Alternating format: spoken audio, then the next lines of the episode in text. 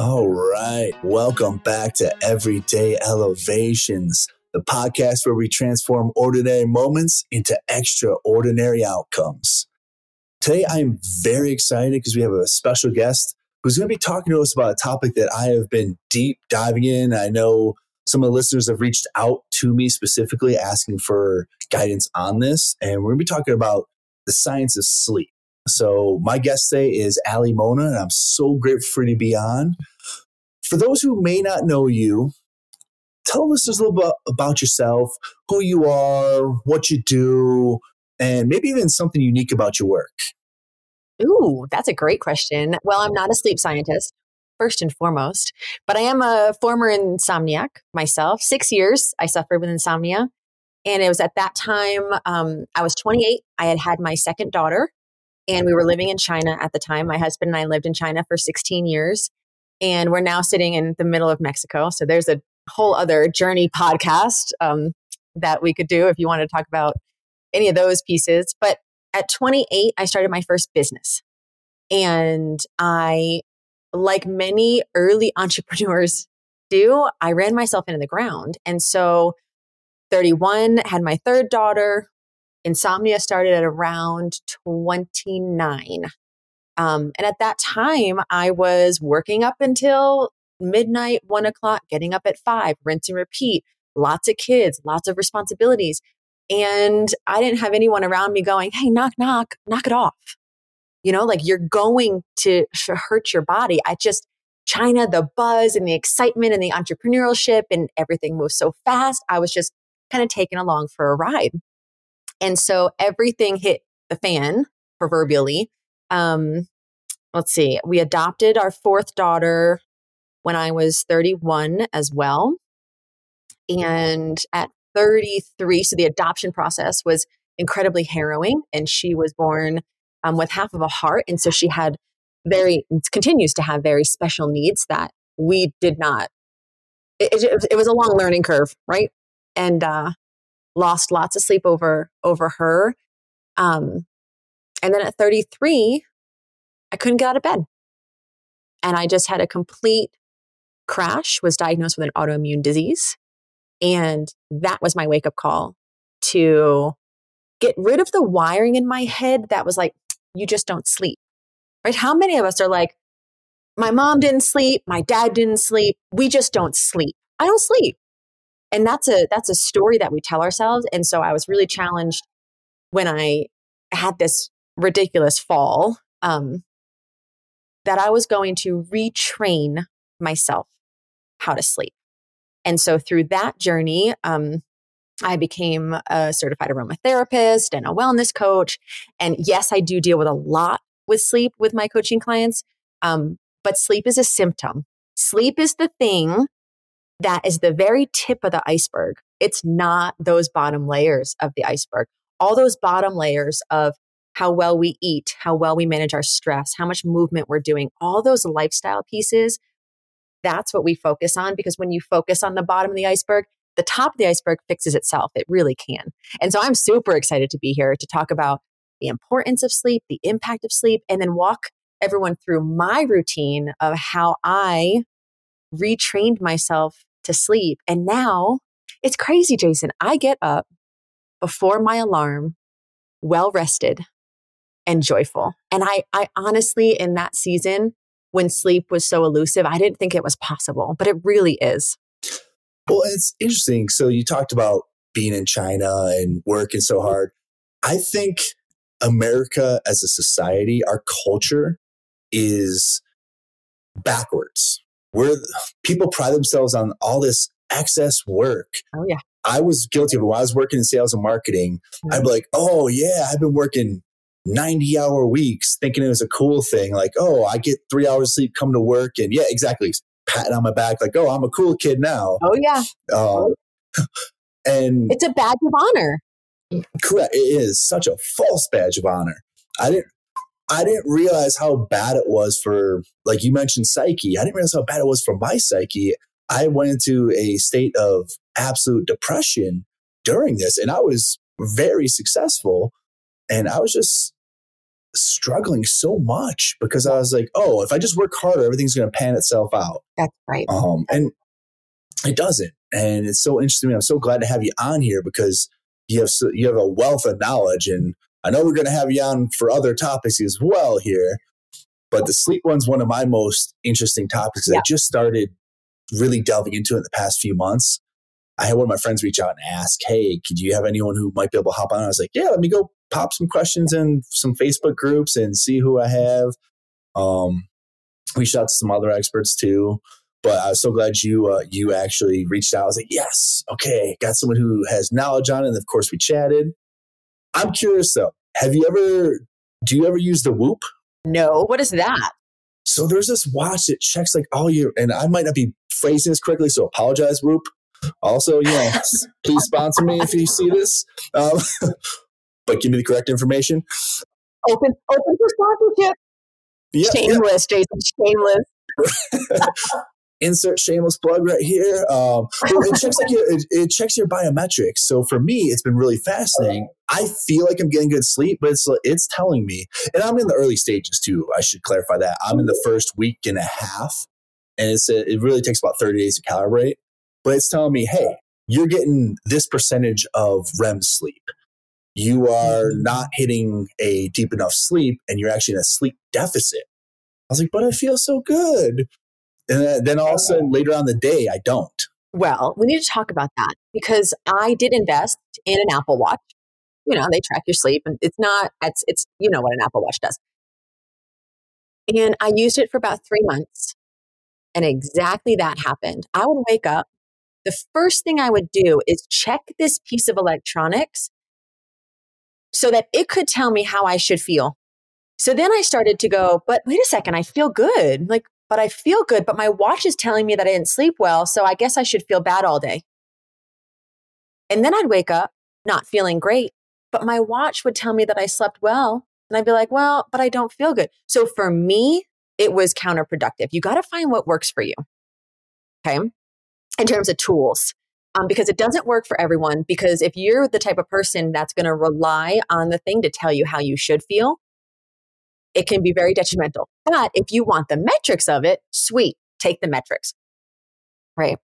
Um, but interestingly, can we talk a little bit about the impact of sleep, Jason? Because I think you hit it on the head. We wear this badge of honor of busyness and somehow overwork and performance equates to identity and that we're killing it, right? That's exactly where I was when I was launching my first business. I felt like I had a lot to prove and I was young and everyone was doing it. But l- I, I love going through this exercise with people. So let's say that you're at the doctor's office and you're not feeling good. Yeah.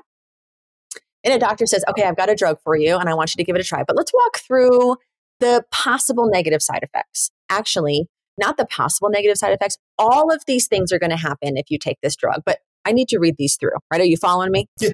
You'll be my patient. I'll be the doctor. Okay. You're going to take this drug, Jason, and it's going to affect how well you think, react, learn, and behave with others. How well you get along with everyone. It's going to affect your mood horrifically. It also is going to increase your risk of coronary heart disease, high blood pressure, obesity, and stroke.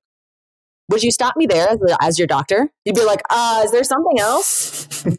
I love that you okay. that you'd use as an example, by the way, because I always read the, like, I'm, I'm sorry to interrupt, but just, like, you have these commercials and they have all this stuff. I'm like, ugh. Like, yeah.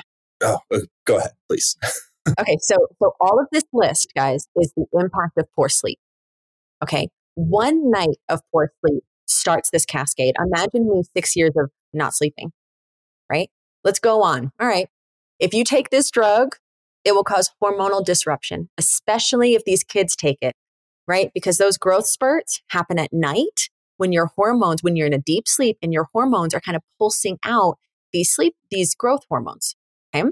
You're also going to have higher level of hormones that causes you to eat more, right? You're going to want fatty foods, sweet foods, salty foods, which is going to decrease your ability to respond to insulin. So you're going to, over time, probably develop insulin resistance leading to diabetes.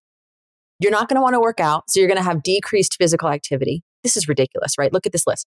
And you're going to get sick more often because you're going to lower your immune defenses. You're going to have problems focusing throughout the day, right? You are not going to have the formation of long-term memories as well as you could. Oh, and all of this is going to long-term impair your cognitive abilities, your behavior, and your judgment. Would you take the drug? Oh, absolutely not. You wouldn't. And so sleep is one of those things where it's like, yeah, yeah, yeah. I know. Yeah, yeah, yeah. How many times? Right? I know, I know. I know no screen time. I I know. Yeah, yeah, yeah. But this is the impact of poor sleep. And it matters.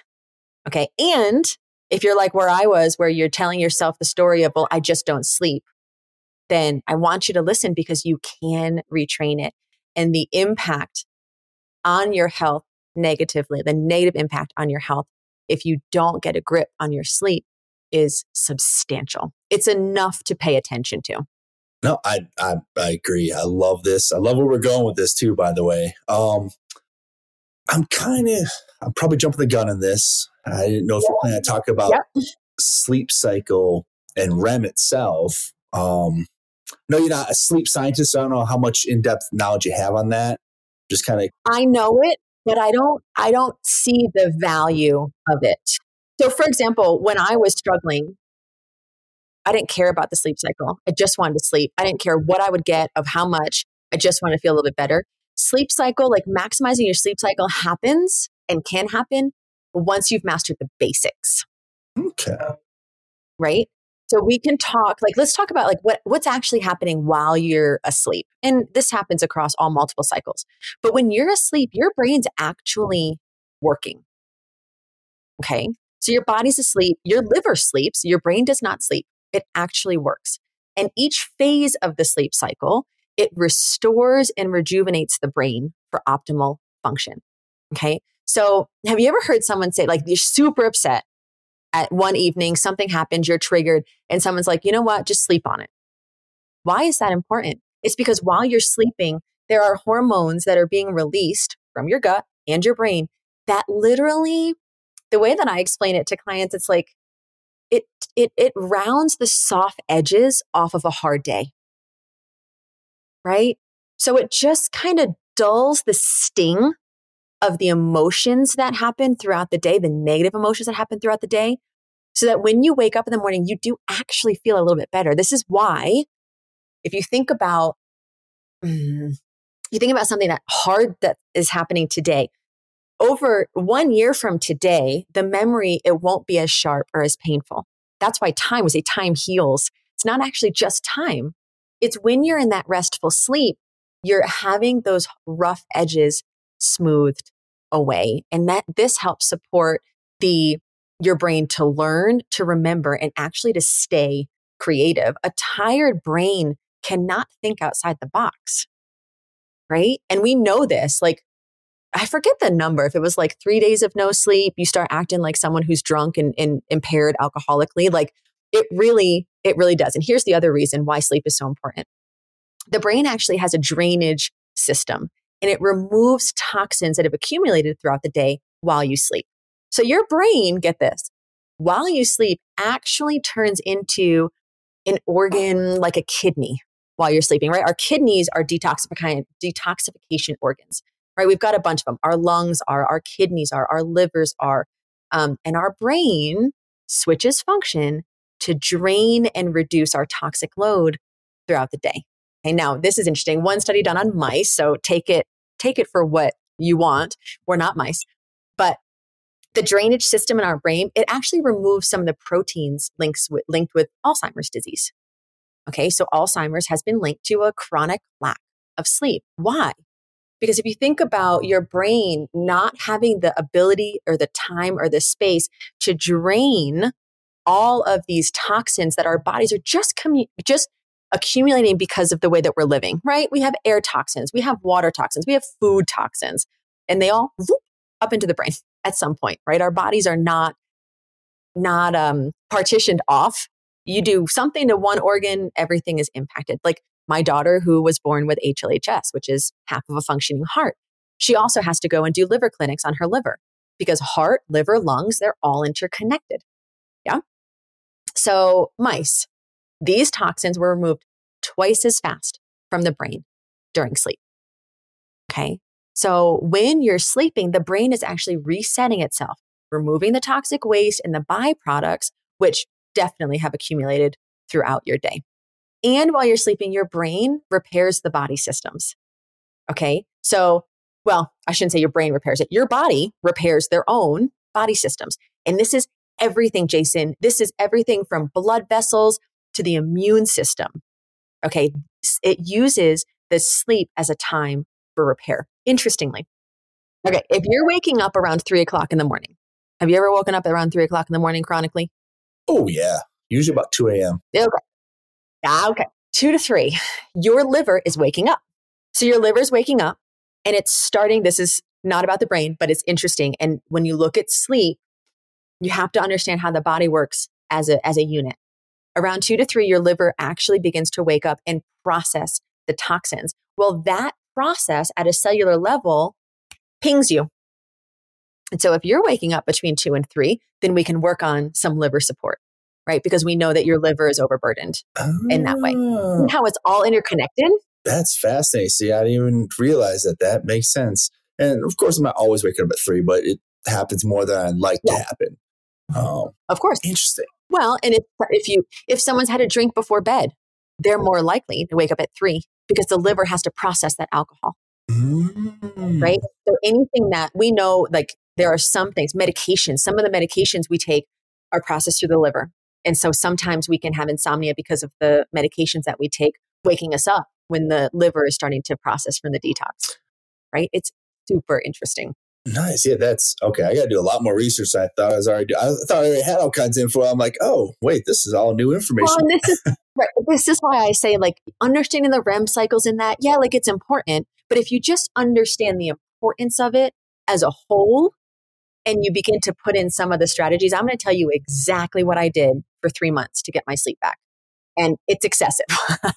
But I was desperate and dying. So, you know, you could take from it what, what works for you. Yeah, before you ju- jump into that, because you mentioned at the very beginning, let's talk about the tip of the iceberg, sleep being the tip of the iceberg. Uh-huh. I'm kind of curious what your thoughts are on the how lifestyle choices such as like diet and exercise really impact that sleep. I have my own personal take that I'll say afterwards, but I want to hear yours. Okay. So we have the next six hours to chat, right? Because I, I'm free today. Okay, fantastic. My kids are in the gym downstairs with daddy, so everything's quiet and everyone's happy. Um, all right. It's everything.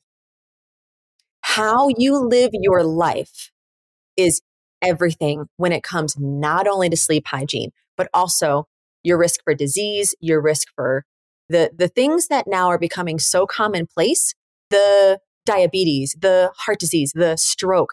Your lifestyle means everything. So let's walk through it. Diet. Um, I'm not a proponent of vegetarian, vegan, high protein, low protein. I'm not a, there's, to me, there's not a one size fits all. I have done everything, literally every diet, quote unquote, um, every way of eating possible. And I have found what works for my body. So what works, what works for my body is super low gluten, super low dairy. I keep weight off that way.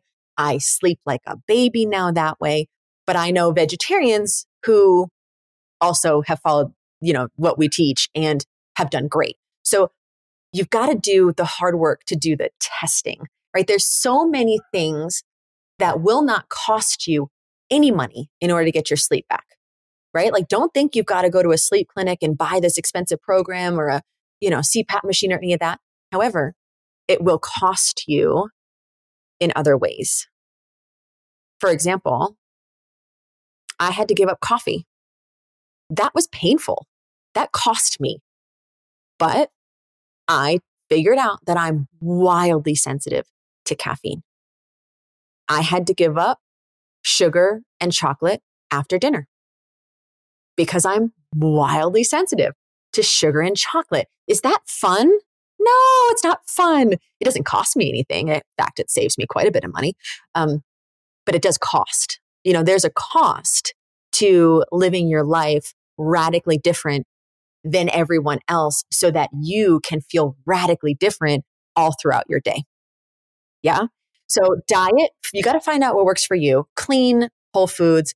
I always just say to my clients, like, if you're reading a label, you're probably not eating a whole food, right? Because food are ingredients in those labels, right? So ketchup has tomatoes in it. Boil down some tomatoes and stop eating ketchup that's got all this hidden sugar and, and colors and flavorings in it, right? We're not against ketchup. There's ketchup in my fridge, right? I don't do it because I know what's in it, right? And I, I don't want that toxic overload in my body. Um, you know, choose your fast food wisely. If you've got to do it, do it. But know that it is negatively impacting your bodies, right? We're always making decisions, and a decision is never neutral. So it's either moving you towards a healthier lifestyle or it's moving you away from it. There is no neutral decision, right? Drinking that glass of water is moving you towards better health. Going to bed at two in the morning is moving you away from health. And so that helped me too, to be like, oh, I have a lot of power over the choices. Nobody force feeds me anything. Nobody keeps me out late at the bar with my friends, right? Like nobody, I'm a free human who gets to make these choices. And it, it cost a lot though.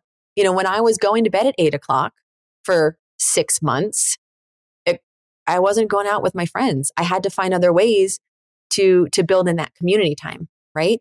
Um, so anyway, we could talk about the, the schedule and, and that in a little bit, but okay. Supplementation, smart supplementation. None of our diets are enough to, to give the brain and the body what it needs at a macro or micronutrient level, primarily micro, to keep everything running smoothly. The purpose of vitamins, if you get the right quality, if you get a vitamin that's actually bioavailable, that actually dissolves in your body, a lot of vitamins, Jason, it's so sad. They go in and they're pooped out. They don't dissolve. There's, they're, they're not bioavailable. Smart supplementation is super important. And here's what you want to look for. You want to do a vitamin and mineral, because the way that our food is farmed, they just don't have enough vitamins and minerals in the soil to translate into enough vitamins and minerals in the food itself.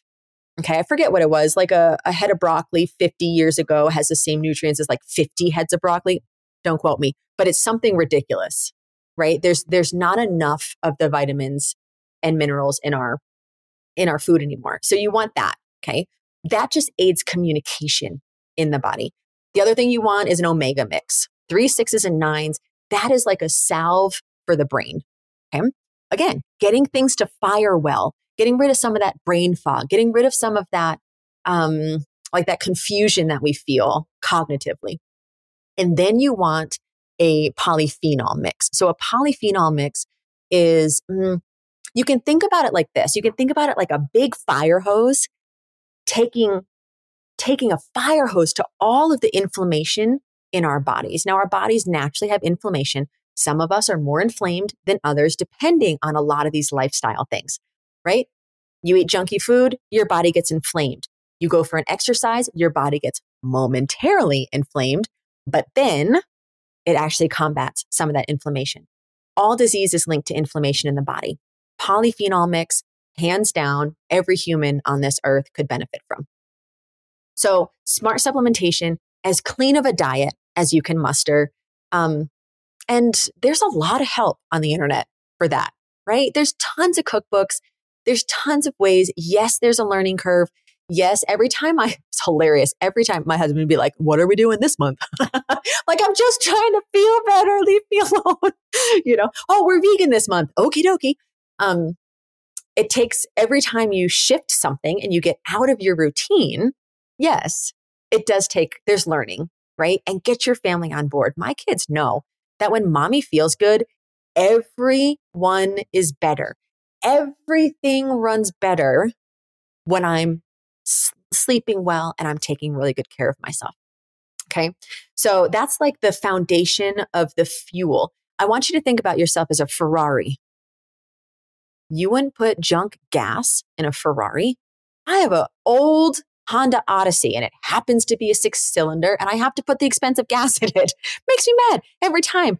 Literally, it's a two thousand eight car, okay? Like, she's so old, but she really, she's the best. But we fuel her properly, right? We are Ferraris, or we are jalopies, and all of that is what we put into our body, okay? You're a Ferrari, my friend. Eat really well, okay? Um, okay, food. Let's talk about nutri- um, exercise. You just got to move.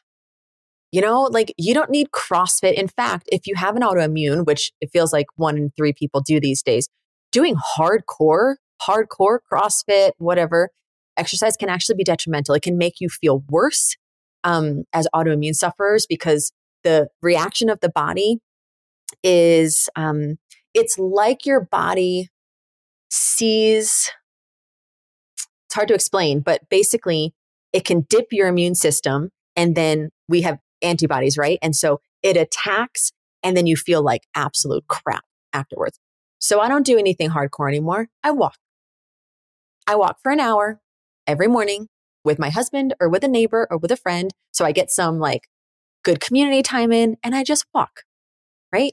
And walking when I'm eighty-five years old, ninety years old, I still want to be walking for an hour a day. So whatever you do, do something where you can see longevity in it, not what can I do for the next month to lose a bunch of weight and get fit? Eh, think longer than that, right? What could you be doing in six months, one year, twelve, twelve, um, twelve years even that can make you feel really good and just keep your body moving? It's also really important for your sleep. If you have all this extra energy that you're not burning throughout the day, you're going to lay your head on the pillow at night and your body's not going to be able to rest. Okay, so get your exercise in as early in the day as you can, because if you do it at night right before you bed, right before you go to bed, then you can actually spike your adrenaline and cortisol levels, and it could it could interrupt the sleep cycle even more. So just a bit of movement every day. Love it. Um, I'm glad you mentioned the the earlier in the day part, because um, I've actually been incorporating that for the past few months. That's basically when I started my health and wellness journey here. So I like to get out, mm-hmm. I get up at four a.m. and exercise, which I'm not advocating everyone get up at four a.m. to exercise. Do what works best for you. Make sure you're taking care of yourself. I just know that I like to get things done first thing, and I like to be outside when the sun is rising. Yes. And so I can walk around a little bit. Like I love my little, my little area because like they have these movie-esque lights that light up the street. I'll, I'll have to send you a picture um, when I get it at, at night. I'll take another picture. I'll send it your way so you see what I'm talking about. But just it's, I'd love it's it. Something like out of a movie or like a postcard. You just look at it, you're like, oh, it's so beautiful. So it just starts my day off great. It's like my own personal meditation. Um, but yeah, that, that part's amazing to me. We might have talked about this offline, but have you um, ever read up on Blue Zones or anything like that? Yes. Okay. The reason I'm bringing that up is because you mentioned all these little things that I've been relating a lot of stuff to Blue Zones on the side note. Um, it's going to be a slight tangent, but Go for it. Also kind of interrelates because they're so good about doing everything you mention as if that was just like, they don't think twice about it. It's not something they have to add into their system. It's part of their lifestyle structure. Like they get up, they Sardinia, Italy, they, they're walking up mountains to get to wherever they go. They Their exercise isn't CrossFit. Um, I know some people love CrossFit. I'm not a big CrossFit guy myself. I just like to do simple exercises, things like that. Um, but their exercise all involve um, like gardening, things like that, Any, anything along those lines. Yeah. And it's just activity. Mm-hmm, everything they do. Staying and the, active. And their food style choice. That's actually, I'm not a diet guy. Uh, um, But I moved towards a lot of their their meal planning because it made sense to me. I, I've been doing it for about a month now. I've noticed a huge mm-hmm. energy change, like brain fog's clear. I only drink one to two cups of coffee versus the five to seven I used to have. Sorry to bring up coffee, I know, still. You know, they're gonna kill me. Don't don't shoot the messenger. Just Google it. But I'm trying. I'm trying to completely reduce it. Um, like yeah. Get coffee out of my life as well. Um, like you, I don't eat sugars late at night, or I try not to, anyways. Um, But yeah, just something fast. Is a complete tangent there. Sorry. Just one of those things that kind of related to I this love conversation. It. I love it. And that's it. I think you're right. All of this, we can get back to this becoming a lifestyle where it's not hard. Blue Zones, it's just how they live their life. And us in the West, we're like, what's their secret? And it's like, they're just living a good life, right? They're just, we have to, we're coming back into that balance because we're watching these Blue Zones. These people live to, you know, one hundred plus. And it's like, yeah, there's no mystery in this. What's hard is doing it. Knowledge is not power without implementation, right? And so it takes, usually, it takes someone getting sick like I did. So I am not casting the blame here. I'm just trying to say, do it before you get really sick. You know, do it before you end up with an autoimmune. Do it before your relationships are ruined. Do it, but do it before it becomes absolutely necessary Abs- to do absolutely. it. Absolutely, be pro- proactive, not reactive. Exactly, that- exactly. Let me talk about caffeine for a second. Sure. This is why people don't understand caffeine. Uh, the caffeine in coffee has a half-life. Okay. So what that means is the, the, the average half-life of a cup of coffee is five hours. What that means is if you have a cup of coffee at three in the afternoon because your energy is slumping, right? Then at five hours later, eight p.m., you still have half a cup of coffee in your system. Think about that. Okay. Five hours later, eight, nine, ten, eleven, twelve, one in the morning, that coffee is finally out of your system. Think about that. I had that backwards. Right? Interesting. Yeah. Now that's median half-life. The range of half-life is one hour. And this depends on your metabolism and your metabolic rate and how clean and fast your metabolism runs. One hour to nine and a half hours. So if you're dealing with metabolic disease, diabetes, heart disease, any of those, you might have a half-life of nine and a half hours, right? Which means nine and a half hours later, you still have a cup of coffee, which means it takes nineteen hours to get that cup of coffee out of your system. Fine, I'm getting. I don't even know what to say to that. I don't even know what to say to that. You sold me. No, I'm sorry. I'm sorry. I'm sorry. It's so hard. It's so hard because there's ritual and comfort around caffeine and coffee, especially for people like me who absolutely love their coffee. Yep, I use that. So I'm a big habit former. Um, I, I base a lot of my habits off of teachings from James Clear, and I use it as a temptation bundle and a habit stack, and the coffee is that trigger. So I'll have to find another trigger, but now that I know it takes that long to get out of my system, I don't. Yeah. Or let's, let's back it up. If you want all the caffeine out of your system by eight p.m., because you're going to wind down and try to get asleep by ten, which is what we're going to talk about next. eight p.m. Sorry. Yeah. eight p.m. You need to have your last cup of coffee by ten a.m. Wow. Okay. Okay. But think about people who are drinking caffeine all day long. And this is that chocolate. It depends on how sensitive you are. My husband can drink a cup of coffee at eight o'clock at night and be asleep at eight oh one. He's not sensitive to it. Right. But if you're sensitive, and you don't know you're sensitive unless you test it. Yeah. So they're all stimulants. It's Coke. It's any caffeine. It's the chocolate. That's why I can't have chocolate dessert, right? Um, or any sugar. Sugar messes me up because it, you know, deals it the circadian rhythm. It's out. Oh, I wanted to mention about the circadian rhythm. You going outside. So the first thing in the morning, if you wake up and you walk outside, no glasses, no sunscreen, and you get your eyes into the sun, you will trigger absolute best thing you possibly could for your circadian rhythm. Okay. So that tells your body it's up, sun's up, we're awake. Now, if you think about those green zones, they're not staying awake on Netflix until ten, eleven, midnight at night. They're going to sleep when the sun sets, right? Their circadian rhythms are perfect. They are allowing their bodies to rise and rest exactly when the body wants to. We've really seriously mess that up in every place that's not a blue zone. Yeah. Okay. So should we get into some of the things, some of the tips for sleeping better? Yes, please. Okay. So I'm going to share what I did, which was absolutely, utterly extreme because I was desperate. So if you're desperate, here's your desperation list. Um, if you're not desperate, even if you just pick a couple of these things, you will see results. Okay. So the first thing is keeping a strict schedule. Rising with the sun, setting with the sun, sleeping with the sun, especially in the beginning. Now I've got a bit more wiggle room, right?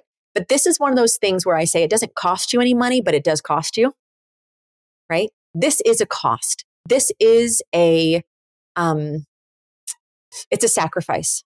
But I promise you, once you start sleeping, you will never consider this a sacrifice again. It's only painful in the beginning.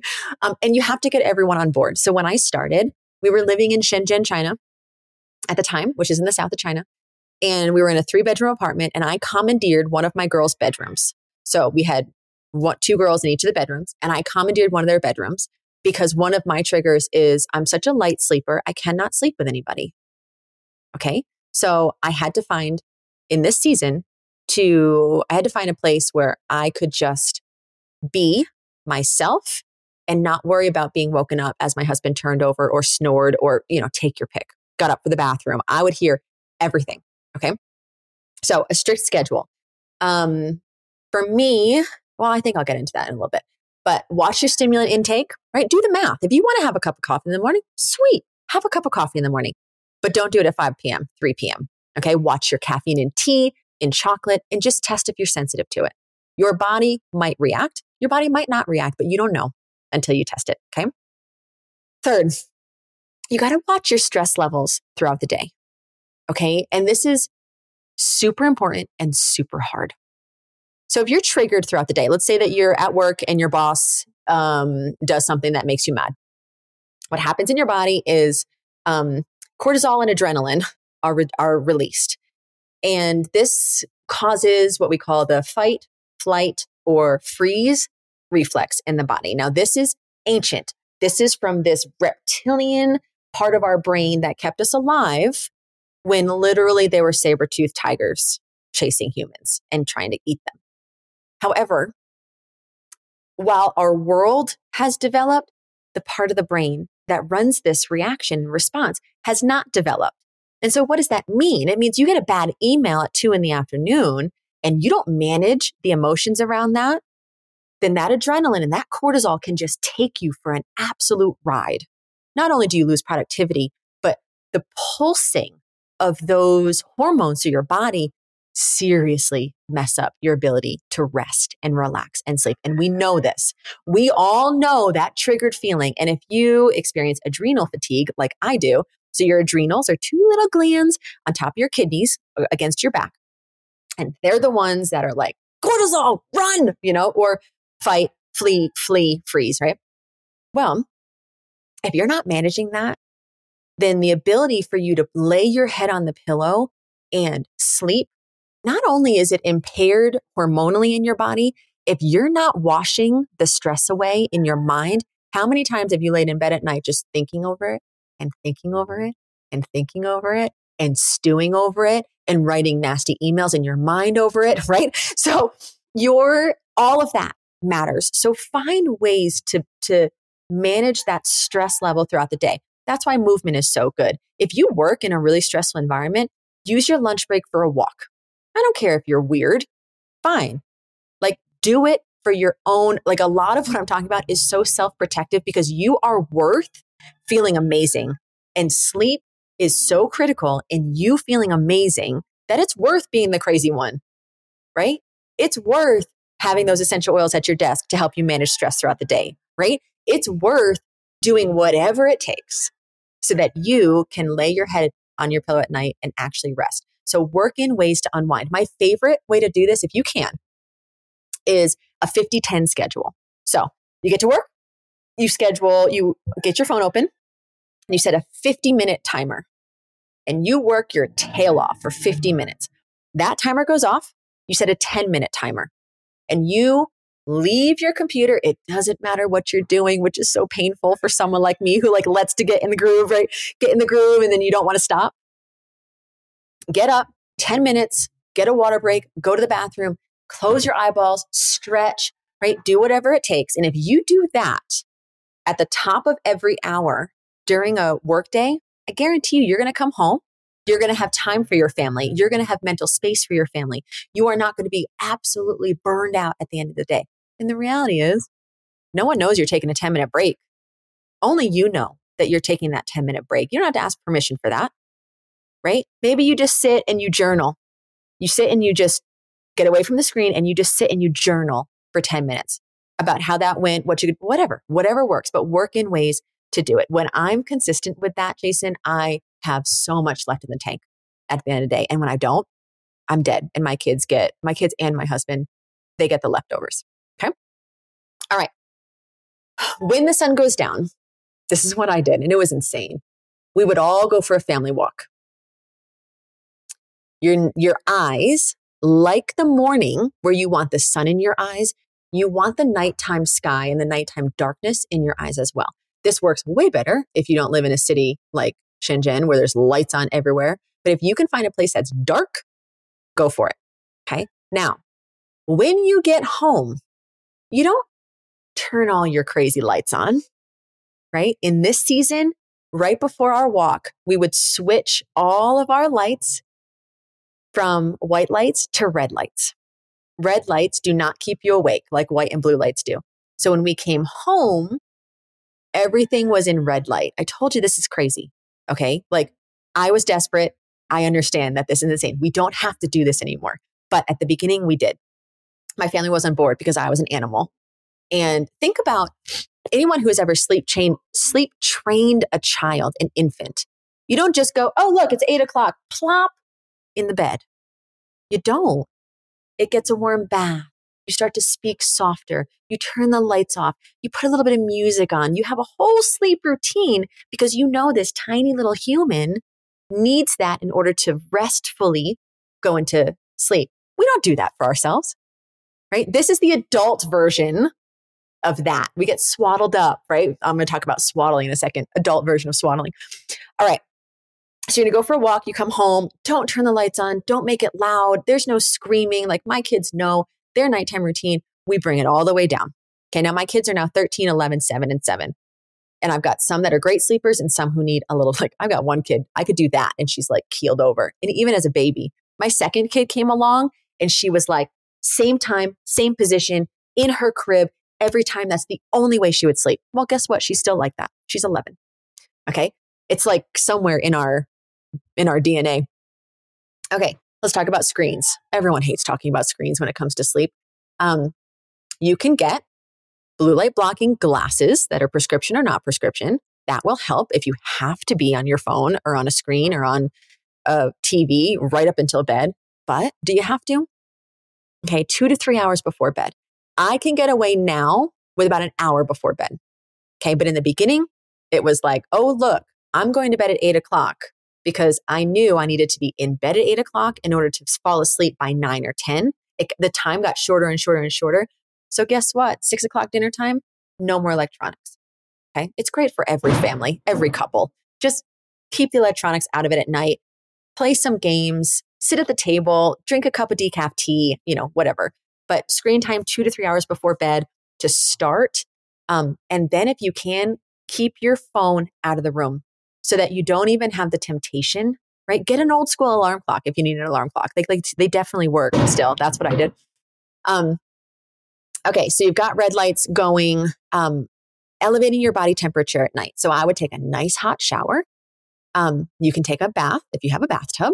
I did not in China. And so we just take a nice hot shower. Red lights are on. Like you're starting to feel the ambiance of this like bedtime routine, right? When I would get in the shower, I put my A C on in the bedroom at about sixty-five degrees Fahrenheit. You, there's a range, sixty to sixty-seven, depends on how hot your body runs. sixty-five was perfect for me. But yes, I had to spend the time to test it. Yeah, so you got to find what works for you. So hot shower, your body's warm. You're coming into a chilly room. And then you can opt into what's called a weighted blanket. Weighted, like body weight.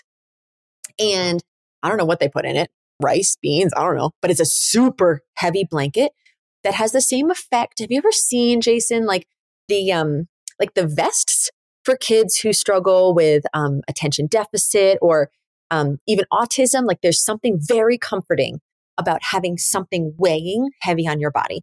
So I think mine was like, for my body weight, it was like fifteen kilos, but there's a size for every body weight. And that, it's like sleeping in like a warm hug. It was wonderful. I had to sleep alone and everyone was on board. You got to get everyone on board. If that impacts people in your world, like my husband, he was like, what? And I'm like, I have to, I'm so sorry. Um, but he's like, okay. Right. And then when I started to like wake up refreshed and my mood started to elevate and my energy was higher, he's like, whatever you need to do, baby. Like you do whatever you need to do. Okay. Give yourself plenty of time in bed. So I knew in the beginning, I needed about ten hours actually in bed just to get eight or nine hours of sleep in. Um, and there are some things that you can do to help, some substances. that sounds, that sounds illegal, but um, melatonin, let's talk melatonin for a second. Melatonin is actually, um, it's a chemical. It's not natural. People, melatonin is touted as a natural supplement, but it's not, it's chemical. And there are some natural forms of melatonin. You could look that up, but most melatonin, what it does is when you supplement something that your body should already be producing, it tells your body to further shut down. Well, I guess I don't need it. I don't need to produce it. So watch melatonin. You can, there's a lot of other natural options. Instead, I'm an aromatherapist, so we use a lot of essential oils, right? You want to get really high quality essential oils. Organic is not enough because in the Um, essential oil industry, it's not regulated, right? We're not regulated by the F D A. We're not regulated because we're natural. So here's the law. You can have an essential oil bottle and it says one hundred percent pure therapeutic grade essential oil on the label. As long as there's three percent of the pure stuff, they can fill ninety-seven percent whatever with junk. So this whole thing is discussing, right, how to live more naturally and go back to that natural lifestyle. So be careful with what your essential oils have on the inside because uh, the, the average customer just doesn't know. Here's how you can tell. Let's say it's a peppermint oil or a lavender oil. Both of those plants are actually ingestible. You can ingest lavender, right? Lavender tea, um, great rest, great remedy for before bed. If you have a bottle that says one hundred percent pure and you turn it over and it says do not ingest, right? Like not for internal use, not for use with pregnant women, that's a red flag. Okay, because properly tested and pure essential oils can actually be ingested. Okay, um, for sleep, you can use the reflexology points on your feet. Actually, the big toe is related in Chinese medicine, related to your brain and your head. And so if you're an overthinker, you want to put a little bit of lavender on the bottom of your big toe. Vetiver is a root. It's the top oil used for um, overactivity, overenergy, overthinking. Um, I love it on the base of my my neck, um, also on the bottom of my feet, on my spine. It's wonderful. There's Roman chamomile. There's a couple blends that are formulated for stress or anxiety or more grounding or better sleep. So look into that as a natural way if you're wanting some su- substance to help you. C B D is also amazing. Just ensure that high quality standard, right? Because again, it's unregulated. So a drop or two under your tongue before bed is fantastic. And then medication, you know, we didn't talk about this, but there was a season when I went on, I went on antidepressant medication because it was helping calm my brain down enough to sleep. Okay. And I went to a sleep clinic because I was desperate. And I said, I'm doing all of this stuff, but it's hard. And I want for a season, a bridge to help me get some sleep so that I can focus on this. And I was on that medication for, I think about eight weeks. It was about eight weeks. Um, and it's not magic, right? It doesn't knock you out. It's not, you know, it's not a sleep drug, but um, it's something that you could consider. It's for me and my clients, I never recommend it as a long-term solution because I believe when, when your input into your body is is correct for your body, your body can heal itself. Like our bodies are actually wired to heal. It's us not putting the time and the energy and the effort in to give our bodies what they need to heal. Yeah. We're the one staying up too late. Your body is crying for you to go to bed. Yeah. We're the one that's up. We're the one drinking the alcohol when our livers are like, stop it. You know, we're the one eating the junk food when our body has to metabolize all of those chemicals and those toxins. So when you give your body the right building blocks to heal, it is thrilled, right? It's so happy to bring itself back into homeostasis or back into balance. It is wired for health, right? Sometimes we can think that our body is fighting against us. It's not. Your body is fighting for you and it's wired to heal itself. Okay. So those are all of the crazy things I did. Now, now everyone listening is like, oh, I can't do that. Just do what you can, right? Remember, I was desperate. And so I was willing to do whatever it took, whatever it cost to get my life back. And I now go to sleep eight thirty and I keep waking up before my alarm and I'm like mad about it. I'm like, ah, why? I like wake up happy before my alarm. This morning I woke up at four fifty-nine. My alarm wasn't set for seven. It's a Saturday, right? I was like, go, stop it. I just want to sleep. Nope. And my body's like, you're good. Get up, start the day. Right? So it's possible. I want to encourage you that it's totally possible, but you have a big part to play in it. Yeah, absolutely. And if I'm being entirely honest, I don't think really anything you did there was that crazy. The only thing I don't know if I can pull off, not because of me, you know, I don't live by myself. I got my fiance. So um, trying to do the hot shower to the uh, sixty-five, do you say? sixty, sixty-five. sixty-seven? Okay, yeah, okay. So I thought you said. Now, that would be amazing for me. Mm-hmm. I love cold because I'm all about just snuggling into a blanket and I have a weighted blanket. Yes. So I, so you said that, I was like, yeah, it's, it's just like getting a big hug.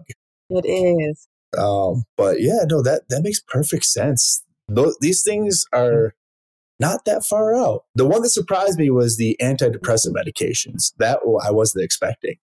Um, yeah. I don't, I don't usually, it's usually a last resort because if someone's not super bad, then this usually helps fix the, the challenges. Um, so I would, I would recommend it with the mindset of it's a bridge. It's a bridge, not a long-term solution. It's a bridge so that you have the energy and the mind to go in and do something that's hard. Because a lot of these things, if you're just living an average life, doing your average things, a lot of these are are rather radical, right? Jason, you're you're already on your journey.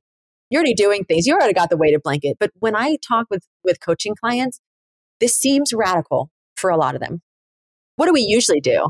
We usually veg out and then we pop into bed. We scroll for however long until our, our, our eyes start burning. Then we put the phone down and then wonder why we can't go to sleep. After having a cup of coffee after bed or having that chocolate cake or, you know, like that's just normal. But it doesn't have to be if it's not working for you. If that's working for you, fantastic. If it's not working for you, if sleep is elusive, there's a lot that you can do that don't cost you anything. Um, Love it. To get Love there. It. It's interesting because after I changed yeah. all my... my whole lifestyle up. I used to be able to drink coffee and still mm-hmm. fall asleep. No, like it didn't matter. I could have coffee at seven p.m. and be in bed by, yeah. by like seven fifteen. Um, but I realized the reason why that was just because my body was so incredibly exhausted from all the lack yeah. of sleep and all the things I was doing wrong to it. I didn't realize it until going on this journey. I was like, wow. So if I have a cup of coffee now, past, well, now I know it's even earlier. Sorry, okay. You're gonna be like, oh, that Ally. Every time I go to have a sip of coffee, I'm like, oh, why did I let her reach out to me? But it's so good to know because I wondered at certain times if I had it like at three p.m. why it was still affecting me later on in the day, and it, it's good to know that it has such a long shelf life. Uh, on it. Such a long. Yeah. I had no clue. I'm sure the majority of the listeners here didn't realize it either. And I know for all the people I have reached, like connected to, with me and everything, they're very similar to me in the sense that we all love our coffee because a lot of them are my friends, family, and associated with friends and family. Um, so just fascinating to me. Well, let me tell you about yeah. coffee. My husband, so I went on decaf, and decaf is not good for you um, because of the way it's processed. So it's chemical, but it's my... It's my lesser of two evils. So I have a cup of decaf every morning and we ran out of caffeinated coffee. My husband was having caffeinated coffee. And so we switched to decaf and he suffered, right? When you, when you quit, you suffer. That is unmistakable. He suffered for about a week. And he said to me in the car last night, his family was here. We were dropping them at the airport. And he goes, I'm so grateful to be off of caffeine. He's like, I just, I just feel lighter. And like, I'm not waking up going, eh, I need my coffee, you know? And it's like, yeah, like you do. Like the least, I was so addicted and I didn't like my reliance on something else to make me feel good in the morning. I don't, I didn't like that power that it had over me. And so I quit cold turkey because the other thing that was happening is when at that ten hour mark, now my adrenals are, my adrenals are sensitive. And so at that ten hour mark, which happened to be almost exactly when my girls would get home, I would turn into an animal. I had zero emotional regulation. It's like withdrawal symptoms hit and I was a beast. And I was like, I, my children do not deserve to have a mom when they come home that can't manage the insanity. I chose the insanity. I, I need to clean this up for them. And so now I have this sustained energy all day without these dips that, that felt, it felt like I couldn't control it. It's like my body would take over and I didn't like feeling out of control like that. And so it's worth it for me, but the decaf, because of the, um, because of the sitting and having a cup of coffee with my husband in the morning is like how we connect. We just, it, um, it's the lesser of two evils. Yeah, let's put it that way. It's still not great for you because of the chemicals in it. Oh, that's fair. I like it. And unfortunately, I have like a lesser of two evils type thing. Not quite same thing, but so my fiance, I connect over oh the cheesiest reality T V shows. Um, oh God, you pick a horrible one besides like The Bachelor. Thank God she doesn't watch that. Um, sorry if any listeners here are lovers of The Bachelor, not my jam. Um, but like she, she is all about, we, we officially have Jersdays, um, which is Thursday. Um, okay. Yeah. She's hardcore into Jersey Shore. Um, okay. Below Deck, all that stuff. So, but that's like a way for us to connect. It's one of those things where as much as I don't want to watch T V late at night, she also gets home around seven p.m. ish. So that's her way to unwind. I was like, all right, as long as we're not watching it in the bedroom, I can come down for like an hour or two and and watch it with you. Because I would rather just sit upstairs with, with a lamp on and uh, read a book personally. That's right. That's but, right. Like, well, as you said, you have- you're not going to be alone in that. You know, you're not going to be like your listeners are also going to be in a partnership where there's discrepancy in how you want to unwind, how you unwind. And you guys are fiancés and you're, you have a little one on the way. Yeah, just uh, uh, like a month. What day is today? Less than a month. December twenty-third. Yeah. Okay. So I've known my husband for twenty years. We've been married for... Ooh, Uh-oh. I don't know, fifteen or sixteen we'll of them. This out. Like, no, no. Don't worry about cutting it out. He would do the exact same thing. No worries. Um, and I mean, I can say to him, "Listen, I need, I, I need my own bed because it's, it's, it's enough for it's, it's important enough for me that I need this so that I can bring a hundred percent of me. Oh, that's a B. Hello, B. Um." So that I can bring one hundred ten percent of, of what I bring to the table. So if that's what you need, need, then don't be afraid because don't be afraid to ask for it because my husband is now coming along on the journey. Like with the decaf, I would have never thought he'd be uh, like willing to do the decaf. And you, every one of us has the opportunity to be a change maker, even in our own homes by cleaning up some of these healthy habits that are, are becoming important to us. Yeah. So we have a rule in our house that there's no series. We can watch a movie, but there's no series because Ron and I both have addictive personalities. And so I know if we start a series, all these good, healthy life habits, right? We are not the, oh, we'll watch one and go to bed people. We're like, oh my gosh, it's four in the morning. How did we do that, people? That's who we are. And so we just don't, but we'll watch a movie. Yeah. So every... Every couple, every dynamic, you got to figure out what works for you. We have four children, right? Your sleep is about to get seriously messed up for a season, right? Because a newborn, it just is. It is what it is. Yeah. Um, but go ahead. You're going to no, fight no, me on no. that. I was going to say, I'm actually, oddly enough, I'm getting very prepared because my dog is a neurotic mess in the A M. Like, people are like, oh, you, you got your good sleep now, but wait till it goes away. I'm like, listen, you think I'm getting all this great sleep? My dog gets up at like one a.m. for no reason one day, three a.m. the next, or like two a.m. I get real mad when she gets up at three a.m. because it's too close to when I get up, so I'm just up at that point. Oh, that, brutal. And your liver's awake, so that's a double whammy. So that's why I was like, I'm already fairly prepared as in terms of the sleep being thrown off, but everything else, yeah, phew, yeah, I have no clue what I'm doing.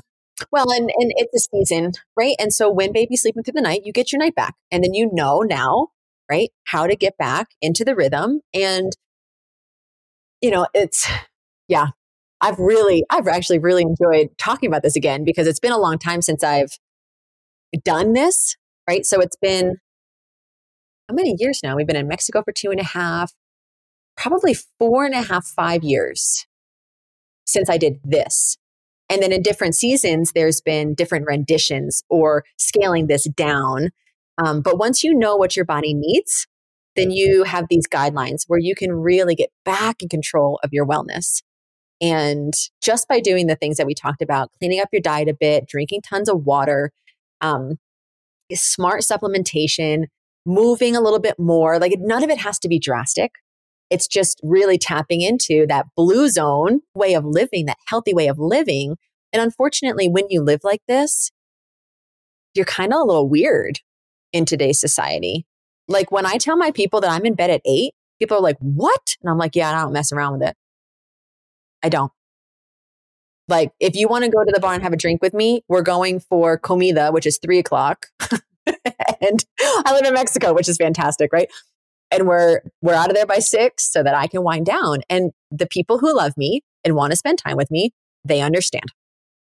They're good people, right? And so some of this, like especially when you're starting on a healthy lifestyle, I don't know if you've noticed this, Jason, but um, when you start, you begin to shed some of the people in your world who are not on board. And that shedding process can hurt, but it's better. It's it's best in the long run for you, for the life that you're trying to create. Absolutely. I've, I've kind of noticed some some friends kind of fell off to the wayside at this point um, because they're initially excited for you, but then once they see you're actually doing it, they're not as excited. It's like, well, why? Yes. I feel like, I know I used to be this person. Like I was always in support of my friends, but at the same time, I'm like, well, why can't I get there? You put yourself in this negative cycle. And so, but I found like a new tribe of people now that I'm changing my whole lifestyle up, and it's a, such a fantastic journey. Yeah. Um, well, and you are the sum of the five people that you spend the most time with. You're the sum of how they think, how they act, their bank accounts, right? Their wellness routines. And so, yeah, if you look at the five people you're closest to, you're probably having a lot of similar lifestyle. You probably work very similarly. This is me back in my early entrepreneur days, grinding, dying, killing myself. Everyone was doing it. So it was totally normal, right? My bank accounts reflected their bank accounts. I mean, everything is a reflection. And so, yeah, when you're making this quantum leap to the next version of you, you are going to need people that can support you through it, who are a little bit further down the journey, right? So that you don't feel like the weird one in your in the room anymore. You're like, oh, all these people do this. Okay. Okay. Yep, absolutely. It's so funny because that's like the same recurring advice um, that I get, which y- you always hear about, but until you're ready to actually implement things, you don't really fully grasp why it's so important and so critical to have those people who are already ahead of you. Because you can't move forward if you're staying at the same level with people around you. You got to have people who ha- have that experience that can help mentor you and bring you along, because you don't know what you yeah. don't know. Yeah. That's my that's one of my favorite phrases. You don't know what you don't know. There's a there's a Mexican parable about a bunch of crabs in a bucket. And all the crabs are perfectly fine until one starts to climb out of the bucket. And then what do you think the other crabs do? Oh, they start to climb out. Oh, no, I know. Yeah.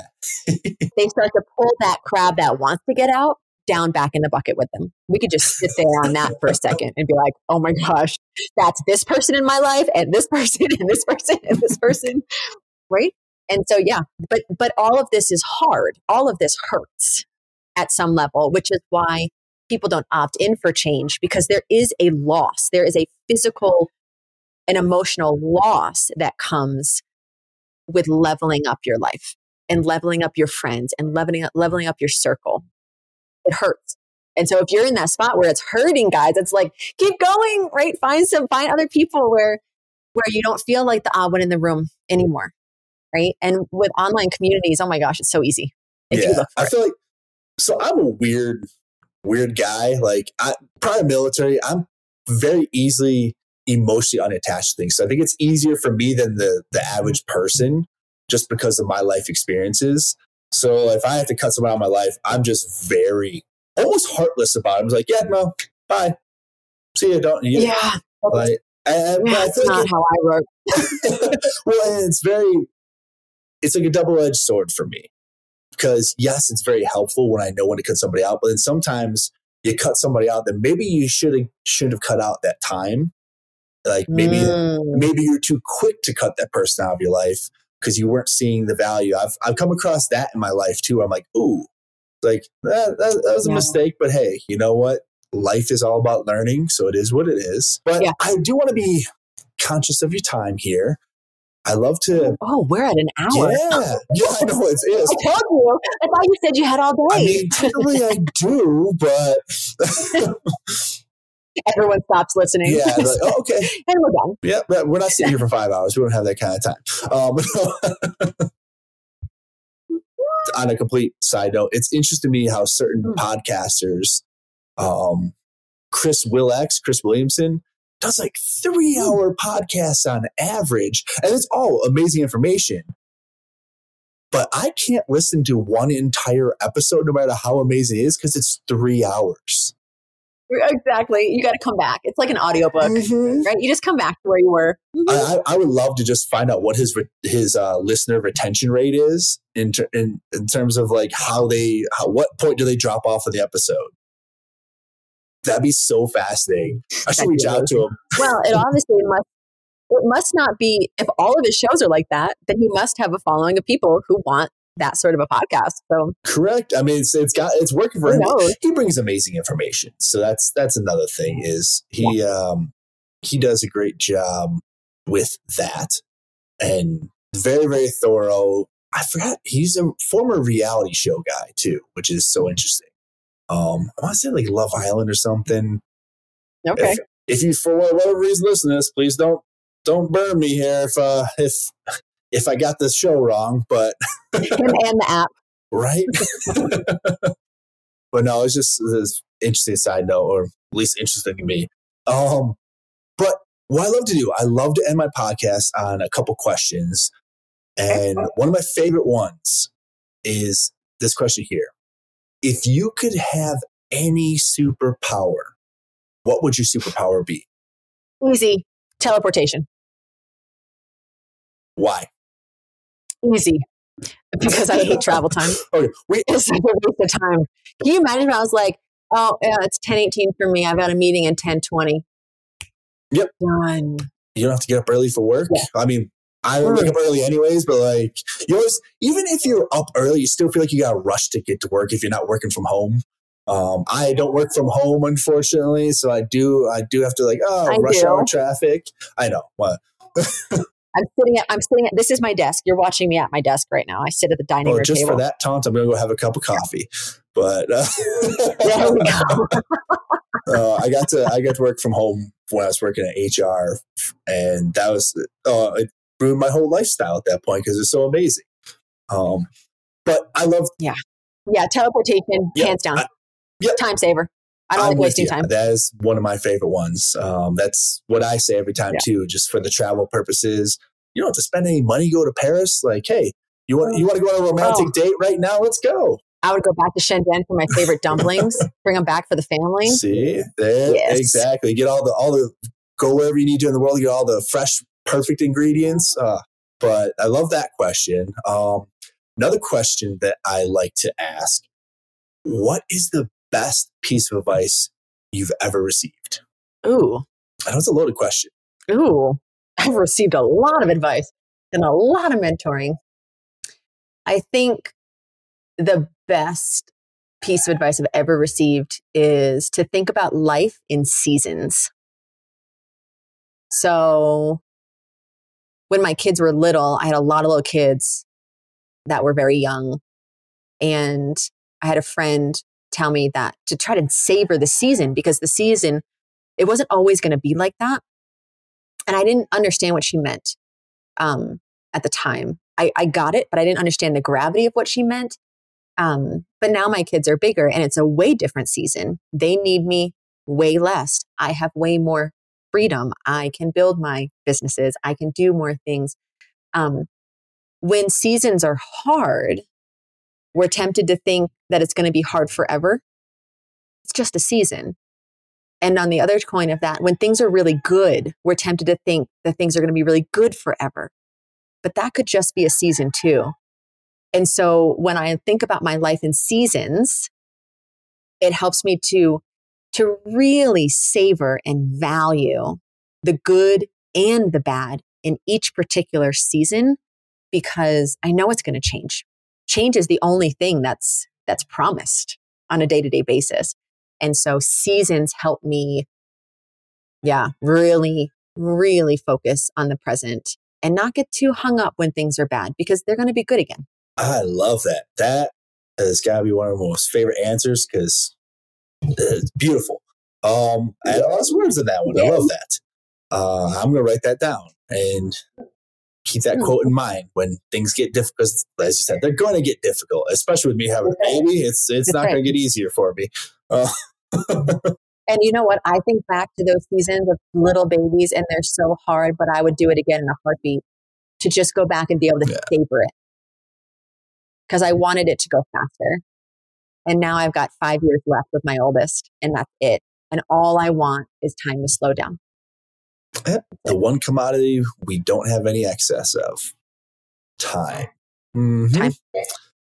Let me ask you the counter of this one. What's the worst advice you've ever received? Hustle till you die. um, there's a lot of business culture about, you know, in the beginning, how does an airplane get off the runway? Brute force, right? And my runway was too long and I died and the airplane got off the ground, but I was left on the ground dying. So, um, yeah, I, I wish that I had gotten out of that hustle until you die mentality, because the underlying message was hustling was worth it. And it cost me my health and it cost me my ability to parent for about two years. Things were really hard. Um, and I wish someone had said, knock, knock, there's a different way to do it. Um, and so while, yes, if you're building a business, if things are busy, if you're in a hard career, yeah, sure. But work and success are not, are they're nothing. I was going to say they're not anything. They're nothing if you forfeit your health and relationships over them. Absolutely. No, I agree. I, I got similar advice. One of my least favorite pieces of advice I ever received was fake it till you make it. I hate that. I hate that phrase so much. And I don't even like using the term hate, but in this case, I hate it, because you're not doing yourself any service if you're just trying to fake it, fake where you mean. You, you have to be your authentic self, and you're not going to get the knowledge you need by faking through things. And I think that's still no. this huge prevalent thing inside where people show you, hey, or give you that advice, like fake it till you make it. You're gonna, you got this. It's like, no, no. Not authentic, nor is it sustainable. Mm-hmm. Agreed. I, I learned that the hard way. Again, sales and marketing career was learn that you can't just live that hustle culture and you can't fake it till you make it, because you just start to break down mentally, physically, emotionally. Um, so. Yeah. What you should be working on in that season is building your skill set so you don't have to fake it. Correct. Which thankfully I did, but I didn't realize I was doing that until until after I left sales and marketing. I was like, oh, like okay. So I did get some information. Oh, exactly. Exactly. But I have one more question. Hit it. All right. What is your favorite quote? I know, another loaded one. The one that sustains me most is actually a biblical verse, and it's do not fear, for I am with you. Interesting. And that when I'm stepping out of my comfort zone, when I'm going for the next quantum leap, it's happening right now, actually. Um, every step out of that comfort zone, fear, it's like right here.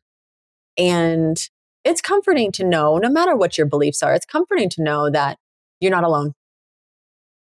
You know, and there are people in my world physically that even that quote, of course, it's about faith and whatever, but that quote reminds me that I'm not alone in the human sense either. There's always people that have my back. And there's people that when I'm struggling, I can always reach out to, because this, we're not designed to do this alone. You know, we're not designed to be walking this path alone. It's why there was this fabulous book, and it was written by an end-of-life um, nurse. Have you ever heard of this book? She interviewed people about their biggest regrets on their deathbed, like literally. Have you ever? Anyway, it's worth. I definitely, send me, if you can find the name of the book, send it to me offline, because okay. I'll definitely take a look. I'm yeah. an avid reader. Yeah, it's um. Some of the things that I remember from the book were that some of the biggest regrets were living their lives based on what other people expected of them, right? And the other one was spending too much time focusing on career. And I'm very career driven. And that's what got me in this mess in the first place, is this, this drive to do big things, right? To move people's lives forward, to move my life forward, right? To make this future for my children and their, their legacy.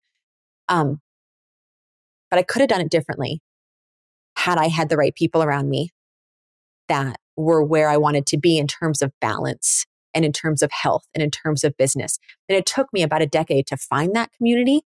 Um, but all throughout that, being reminded that I'm not alone, that there's other people who feel the same way I do, who are experiencing what I'm experiencing, who know what it feels like to whatever, X Y Z, fill in the blank, right? I know what it feels like, Jason, to be starting this health journey, right? I know what that feels like, right? Which is why I can speak to where you are at the moment, right? Just like where I want to be, I'm now in the room. I have found the room with the people that are going to help take me to the next level, right? Because we're never alone. You just might have to be a little bit creative in how and find how and where you find those people. That's fair.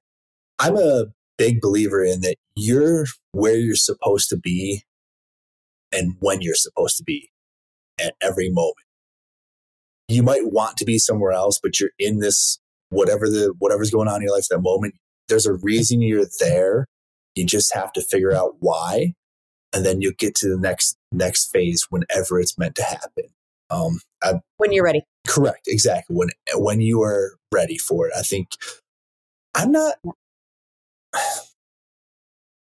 I, I believe like things much bigger than us out there, and I'm not a very mystical spiritual person. I'm getting more into it now as I'm starting to understand things and interviewing more more interesting podcast guests. Um, this has been very very uh, fruitful and fulfilling for me. But I I have a firm belief the universe will give back what you put out in it. And it's it's going to put you in the places mm. you need to be at those time frames that you're supposed to be in them. So even if you're going through a bad time right now, understand that there's a reason why you're there, and that when you weather that storm, yeah. you're going to be so much better for it. Well, and I also believe that there's no wasted tear and no wasted experience. The only way that works, though, is if you're willing to share your experiences, and to the the empathy that we that we develop through all of these different experiences can help us better connect with people, better guide people, better lead people, better coach people. Like before I had a daughter with a special heart, I had sympathy for medical families. I didn't have empathy. I couldn't talk to a medical mom in the same way. I could listen to her. I had no way to pour into her life. Now I do. Right? Before I had an autoimmune, I only had what was what not sympathy, empathy. No, sympathy. Sympathy for people who were chronically sick, but not empathy When you experience a shared experience and you have empathy, that's when you can touch someone's heart and make a real impact in their world. Absolutely. See, wrap this up. You're still dropping nuggets. I love it. uh, my kids are walking around now. They're all like, like tiptoeing around. Awesome. Uh, you haven't heard a single one, I don't have think you? So. No, we'll, fu- we'll, we'll find tiptoeing. out behind the when, when I go back to check the audio here. Oh, that's funny. Well, yeah. I had an absolute pleasure here um, interviewing you and just discussing sleep and life and, and everything. It's been amazing. I'm so glad that you reached out. So fun. Whatever. I'm in like seven different Facebook communities for podcasting. So um, I just, I love the fact that we were able to connect. And I'm sure this is, this is going to just be so relevant to so many people on this podcast, um, so many listeners. So, so I loved it. And I definitely want to discuss other topics in the future here. So you you go ahead offline, send me some things that you enjoy talking about. Because I my big thing is I want to talk to people about the things they're passionate about. It doesn't necessarily have to be the thing that they're of course that, that they're directly involved in. Um, and I think that's a common misconception when people post in those groups. I was like, hey, I want to know what your passion is. Doesn't necessarily mean what you're doing for your career. Um, but of course, they tie in together. Awesome. But with that, I would just like to say thank you again. This is, again, so much fun. I'm so grateful that you came on here, that we had this time. Um, we we went over like we thought we would. So we figured, we figured, but I hope it was useful. And like, I hope that your listeners feel encouraged, right? Like whatever change you feel like you need to make, you're feeling led to make to become more of you, more authentically you, healthier. Um, I just hope that you feel encouraged, that you can take the first step. Absolutely. Well, thanks again. Thanks, Jason.